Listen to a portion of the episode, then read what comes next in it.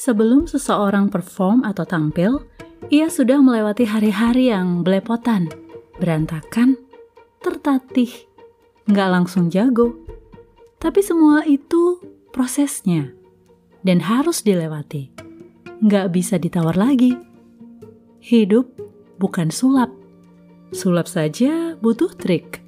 Dan untuk perform sulap pun perlu berlatih. Jadi, jika kita sedang mengalami hari-hari yang sulit, berantakan, belepotan, just keep going. Bisa jadi saat ini adalah waktu persiapan. Sampai suatu waktu kita menguasai dan akhirnya siap untuk ditampilkan, dipromosikan, jadi contoh buat yang lain.